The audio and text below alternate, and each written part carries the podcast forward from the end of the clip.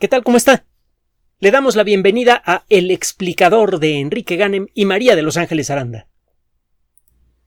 Probablemente no quiere usted saber esto, pero sobre todo considerando lo que ha ocurrido con la pandemia, con la situación actual eh, al otro lado del Atlántico, etcétera, etcétera, pero el Popocatépetl es considerado como uno de los eh, volcanes con mayor eh, potencial de peligro del mundo como consecuencia de dos cosas. Primero, su registro de erupciones en los últimos 23.000 años y segundo, la obvia cercanía con la Ciudad de México y la Ciudad de Puebla.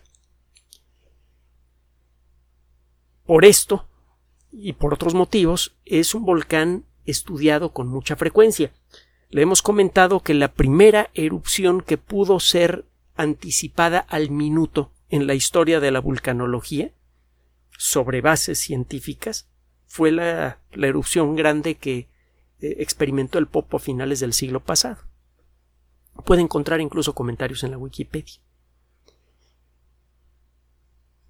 Existen grupos internacionales de investigadores que estudian muy de cerca esta montaña y para eso utilizan perdón, algunas de las técnicas más avanzadas disponibles para la geología. Cuando uno piensa en la geología, imagina uno a una persona que siempre va vestida como para salir al campo, con un sombrero grande estilo Indiana Jones, con un martillo de geólogo colgado del cinturón, una mochila en la espalda. Eh, eh, esto es más o menos común en el mundo de la biología, también eh, de la geología, perdón, también en el mundo de la biología. Es cierto. Pero además de esa, de, de la necesidad de estar continuamente en el campo, que es uno de los puntos muy importantes en favor de la geología misma, los geólogos utilizan algunas de las técnicas más avanzadas de la física, la química y la biología para poder estudiar en detalle los fenómenos de nuestro planeta.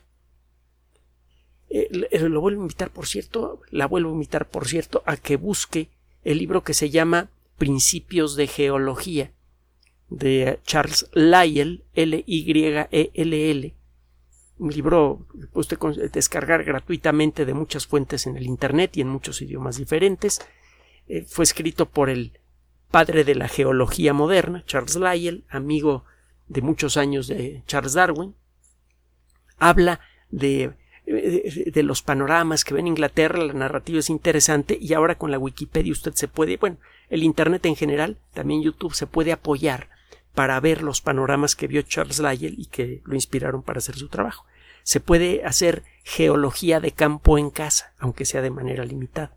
Y es probable que se acabe usted enamorando de una de las disciplinas más atractivas, que tiene más, eh, más eh, contacto con nuestras emociones. El ver grandes panoramas y el entenderlos es algo realmente bonito, conmovedor, interesante. Bueno, regresando al tema.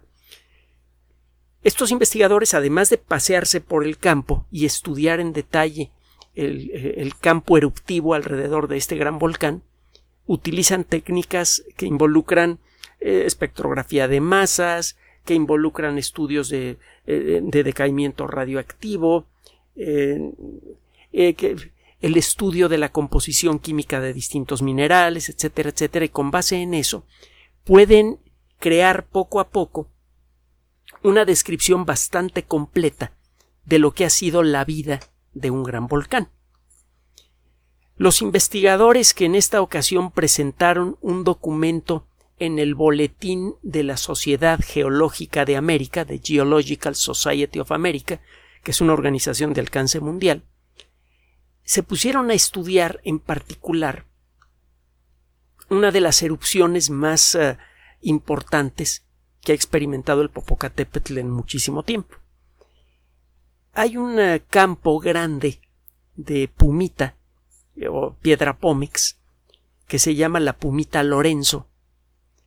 Eh, aparentemente este campo de roca volcánica fue depositado por el Popocatépetl entre los años 350 y 50 antes de la era común. Durante 300 años el Popocatépetl experimentó erupciones bastante violentas, explosivas, que le hacían arrojar eh, eh, magma viscoso cargado con gas, esta roca en el aire se esponjaba y se cristalizaba y caía al suelo como piedra pómex. Mucha de la piedra pómex que se utiliza en el Valle de México, en Puebla y en otras ciudades para eh, limpiar baños, para limpiar eh, cualquier material duro, eh, viene de erupciones como esta, de, de erupciones violentas de volcanes que arrojan lava de color más o menos claro. Y esta lava generalmente es muy viscosa, genera tapones, eso produce la acumulación. Bueno, hace poco platicamos de cómo funcionan los volcanes que tienen lava viscosa. Estos volcanes frecuentemente experimentan erupciones violentas que lanzan al aire roca fundida, bolitas pequeñas de roca fundida cargada con gas, se esponja esa roca fundida como consecuencia de la expansión del gas y se endurece. Eh, acuérdese que hace poco recomendamos unos videos tomados desde drones de las erupciones violentísimas que experimentó Anak Krakatau, el hijo de Krakatau, mal pronunciado Krakatoa, en el 2018. En algunas de esas erupciones seguramente se formó pumita o piedra pómex. Cuando eh, esa isla experimentó una supererupción que acabó reventándola por completo en 1883, arrojó enormes cantidades de piedra pómex que flotaban en el, eh, en el mar cercano y que lo hacían ver como si hubiera desaparecido el mar. Algo realmente impresionante. Bueno, este enorme campo de piedra pómex fue depositado por el Popocatépetl a lo largo de 300 años. Eh, al final eh, de esta etapa, pues más o menos por esas fechas es cuando ocurrió todo el, el, relajo del asesinato de Julio César y, todo esto. un, asesinato que los autores pensaban que iba a tranquilizar a la antigua Roma y lo que hizo fue sumergirla en una de las guerras civiles más largas que ha experimentado eh, en, toda su historia. Bueno, regresando al asunto. Asociado a este a este campo de lava, hay una, una zona bastante grande en donde hay lava sólida, roca sólida, que fluyó muy lentamente desde el Popocatépetl.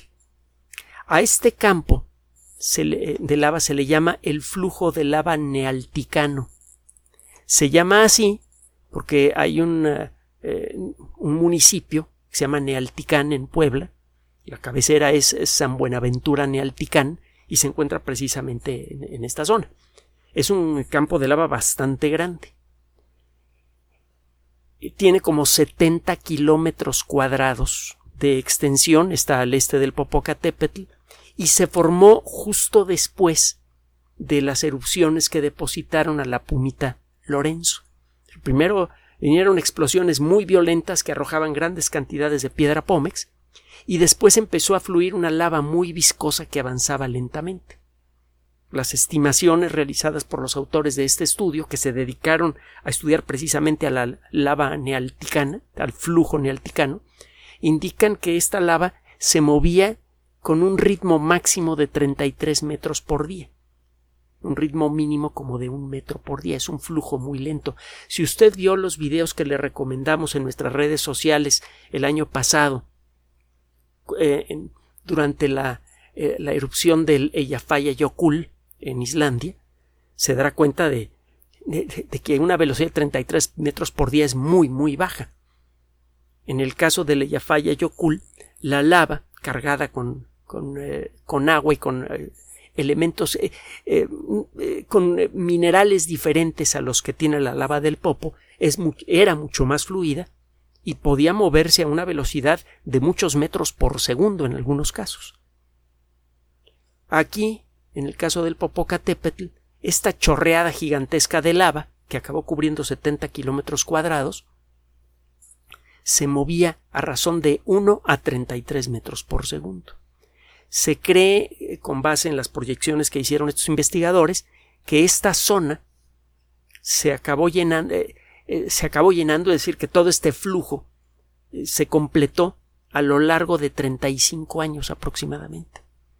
Tomó 35 años cubrir 70 kilómetros cuadrados de, terreno. El flujo de lava eh, arranca en las faldas del Popocatépetl al este y a mitad de camino entre el punto en donde comienzan estos flujos y en donde está la boca del volcán hay una zona que se llama el ombligo que está asociada precisamente con, con, este, con este flujo. Fue uno de los surcos por donde fluyó lentamente la lava. Esta erupción tuvo un impacto social enorme, incluso en aquella época. No existían asentamientos tan grandes como los que hay ahora, etcétera, etcétera. Eh, y, aún así eh, tuvo un, impacto importante ambiental y un impacto directo en algunas comunidades. Por ejemplo, hay una zona arqueológica, la de Tetimpa, que quedó cubierta por entre 30 y 100 metros de lava. Entonces, y esta zona arqueológica pues, es, conocida. ¿Cuántas otras zonas arqueológicas podrían estar ocultas debajo de este campo de lava de 70 kilómetros cuadrados de, de superficie? Es claro que un evento así debe haber tenido un impacto realmente negativo en las comunidades. De manera directa porque la lava cubría las comunidades. De manera indirecta porque la lluvia de piedra pómex, por ejemplo, y de cenizas asociadas con las eh, erupciones, seguramente afectaron los cultivos, afectaron a la ganadería de la zona, afectaron a todos los asentamientos incluso sin destruirlos. Además, la ceniza afecta directamente a los pulmones, las partículas de ceniza volcánica, cuando los ve usted al microscopio, parecen pequeñas navajas si la respira usted continuamente, esas partículas de ceniza empiezan a destruir sus alveolos y viene, se viene una condición parecida a la silicosis de los mineros. Una, condición que de continuar la, exposición puede acabar con la vida de una persona por enfermedad. la ceniza, bueno, además eh, eh, eh, puede cubrir los techos de edificaciones incluso lejos de, las zonas por donde fluye la lava, puede hacer que colapsen. Eh, en algunos casos, si ocurren explosiones muy violentas que arrojen roca fundida a gran distancia, eso puede producir incendios. la afectación que produjo este flujo de lava fue seguramente enorme y fue muy duradero. 35 años de erupciones más o menos continuas. Este trabajo está estableciendo algunos de los parámetros de lo que fue esa erupción. ¿Cuánto duró? ¿Qué, qué volumen de lava fue expulsado por el volcán? ¿A qué ritmo avanzaba la lava? Todos estos datos empiezan a convertirse en elementos de gran valor para los arqueólogos para poder empezar a establecer, a, revelar cuál fue el impacto en las sociedades mesoamericanas de esa época. El Popo tiene una historia de afectación humana muy larga. Hay erupciones, bien documentadas, que coinciden más o menos con el eh, eh, el inicio y la caída de ciudades como Teotihuacán y Cholula. Recuerde que en Cholula se encuentra la pirámide más grande del mundo, cuando menos en lo que a la superficie de su base se refiere. Es un verdadero monstruo la pirámide de Cholula. Y recuerde que Teotihuacán es una ciudad bellísima, enorme, que apenas estamos empezando a reconocer a pesar de que se le ha dedicado muchísimo trabajo de primerísimo nivel, solamente ha sido posible revelar aproximadamente el 4 o 5% de toda la superficie de Teotihuacán. En su época de mayor esplendor, que fue larga, fue una ciudad mucho más poblada que Roma. Probablemente fue la ciudad más poblada del mundo. Y eso implica que toda la zona alrededor de Teotihuacán seguramente tenía poblados menores en donde vivía gente que a lo mejor se dedicaba a la agricultura, etcétera. Una ciudad de ese tamaño necesita muchos recursos para funcionar. Así que seguramente el área, llamémosle suburbana alrededor de Teotihuacán era enorme. Y el hecho es que eh, no creo que existan suficientes arqueólogos en el mundo para poder revelar todas las riquezas de Teotihuacán en el siguiente siglo. Si, quiere usted estudiar arqueología aquí en México, basta con que dirija su atención a Teotihuacán para que tenga usted la posibilidad de dedicar esta vida y las siguientes reencarnaciones a, descubrir cosas interesantes en este lugar. Y es solamente una de las grandes ciudades antiguas de, México. Bueno, estas dos ciudades están enmarcadas, están eh, eh, delimitadas, su, su, auge y su caída por erupciones del Popocatépetl. ¿Qué podría ocurrir si, el Popocatépetl sufriera una nueva erupción violenta en estas fechas? Es difícil decirlo, pero precisamente este tipo de trabajos ayudan a, a las autoridades de protección civil, por ejemplo, a estimar qué se debe hacer en caso de que el Popocatépetl se ponga de veras bravo.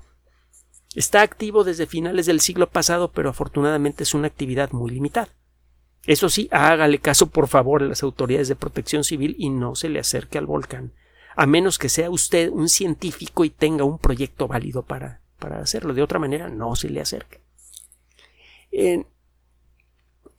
la información que se genere de este, de este proyecto, a la que se derive de este proyecto, información ya fue generada, qué carambas, ciertamente va a ser de gran valor para estimar, por ejemplo, de qué tamaño deben ser los perímetros de seguridad alrededor de una montaña como estas.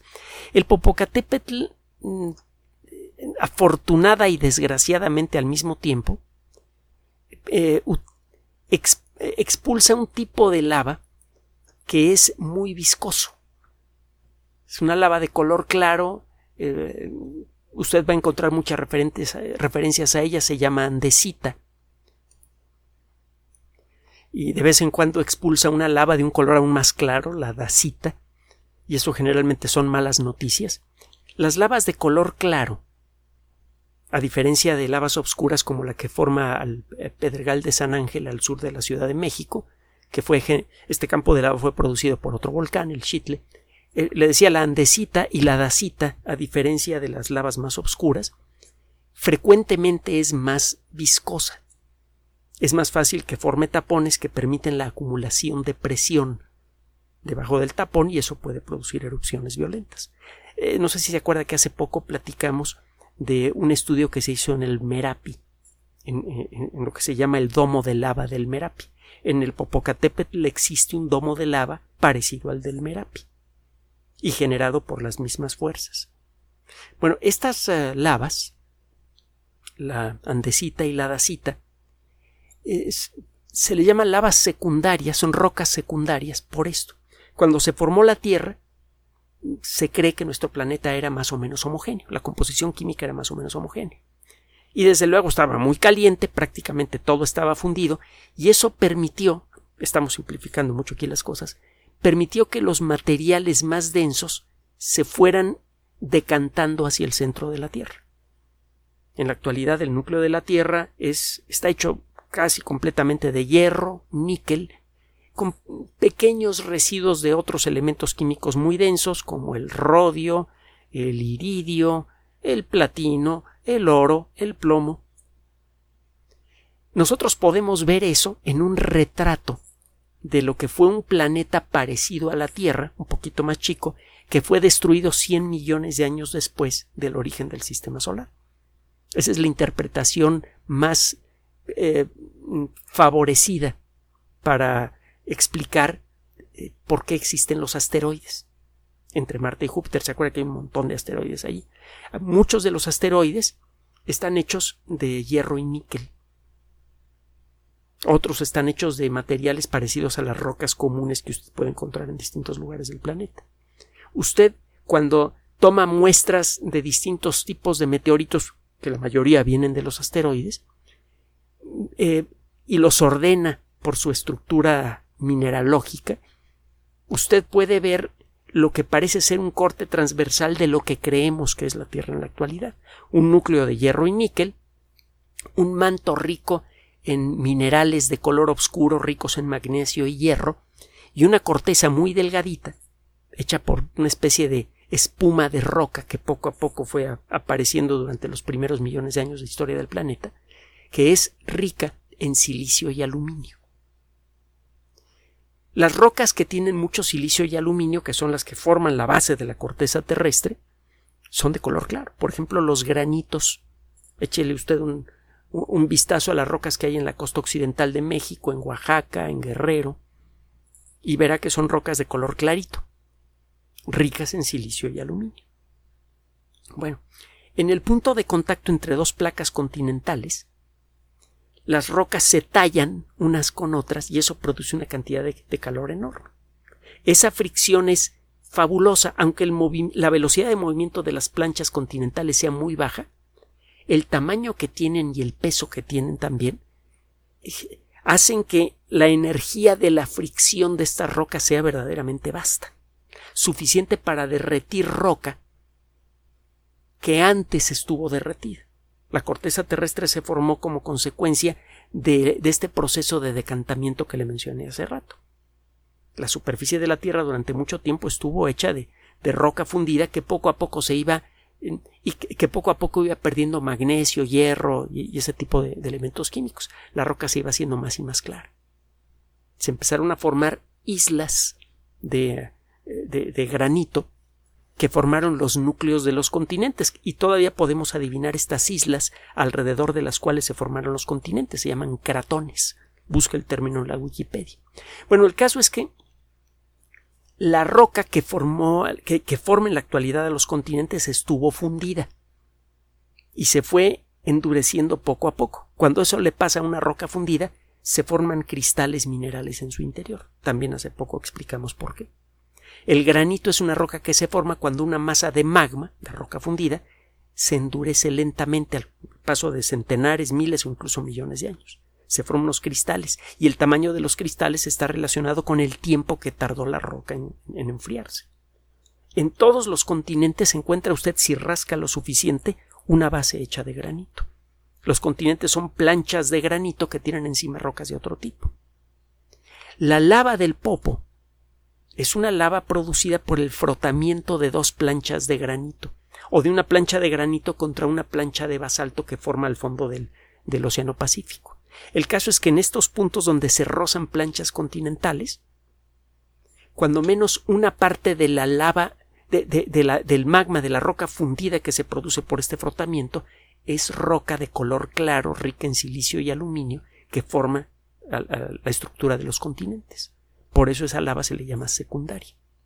El popo está hecho de lava secundaria, está construido con salidas continuas de lava secundaria. Y esas salidas a veces son suaves y a veces son violentas. Si usted ve un corte transversal del popo, verá que hay eh, flujos de lava y encima de esos flujos de lava hay mucho, mucha ceniza y luego otra vez flujos de lava. Está hecho por capas. A veces sale lava que se endurece y le da firmeza al edificio volcánico y luego sale ceniza que forma una capa por encima que luego es cubierta por nueva lava que le vuelve a dar firmeza al edificio volcánico. A este tipo de volcanes se les llama estratovolcanes. Y su formación siempre es violenta. Y la formación del popo no ha terminado, está activo. Entonces, atento, atenta, eh, por un lado, a lo que diga protección civil. Por otro lado, mantenga usted su atención a este espacio porque nosotros vamos a mantener nuestra atención en cualquier publicación en revistas arbitradas que tenga que ver con el Popocatépetl. Y un último comentario para que no se me espante. Es muy difícil que el Popocatépetl pudiera, eh, es punto menos que imposible, cuando menos en un intervalo de tiempo breve, digamos de dos o tres mil años, que el Popo pudiera experimentar una erupción que de manera directa amenazara a la Ciudad de México o a la Ciudad de Puebla. Pero ciertamente podría experimentar erupciones más violentas que las, las eh, erupciones furris que hemos visto recientemente, que podrían afectar a muchos centenares de miles de personas a la redonda. Entonces, no se vaya usted a preocupar con toda esta historia que le comentamos del Popocatépetl, definitivamente no hay motivo para ello, pero sí hay motivo para escuchar con atención cualquier comunicado de protección civil con respecto a esta montaña. Finalmente recuerde que el Popocatépetl es uno de los grandes símbolos de, de nuestro país, tanto del pasado como del presente. Si usted busca en los trabajos de los grandes paisajistas mexicanos, que hubo muchos, va a encontrar con frecuencia representado al Popocatépetl. Si usted busca en las antiguas leyendas de las culturas mesoamericanas, va a encontrar el Popocatépetl, de hecho de ahí viene el nombre. Total, le recuerdo esto porque el Popo forma parte de nuestra historia. No hay que temerle, pero sí hay que tenerle respeto. Gracias por su atención. Además de nuestro sitio electrónico www.alexplicador.net, por sugerencia suya tenemos abierto un espacio en Patreon, el explicador Enrique Ganem, y en PayPal, el por los que gracias a su apoyo sostenemos este espacio. Puede usted descargar gratuitamente estos audios en formato MP3 en Spotify y en iTunes como El Explicador sitio oficial y en SoundCloud como El Explicador y con formato de video en YouTube en El Explicador sitio oficial. Recuerde nuestras redes sociales de siempre, Twitter Enrique-Ganem y en Facebook Enrique Ganem sitio oficial, El Explicador y los grupos que usted ya conoce. Finalmente, el explicador siempre somos María de Los Ángeles Aranda y Enrique Ganem. Gracias.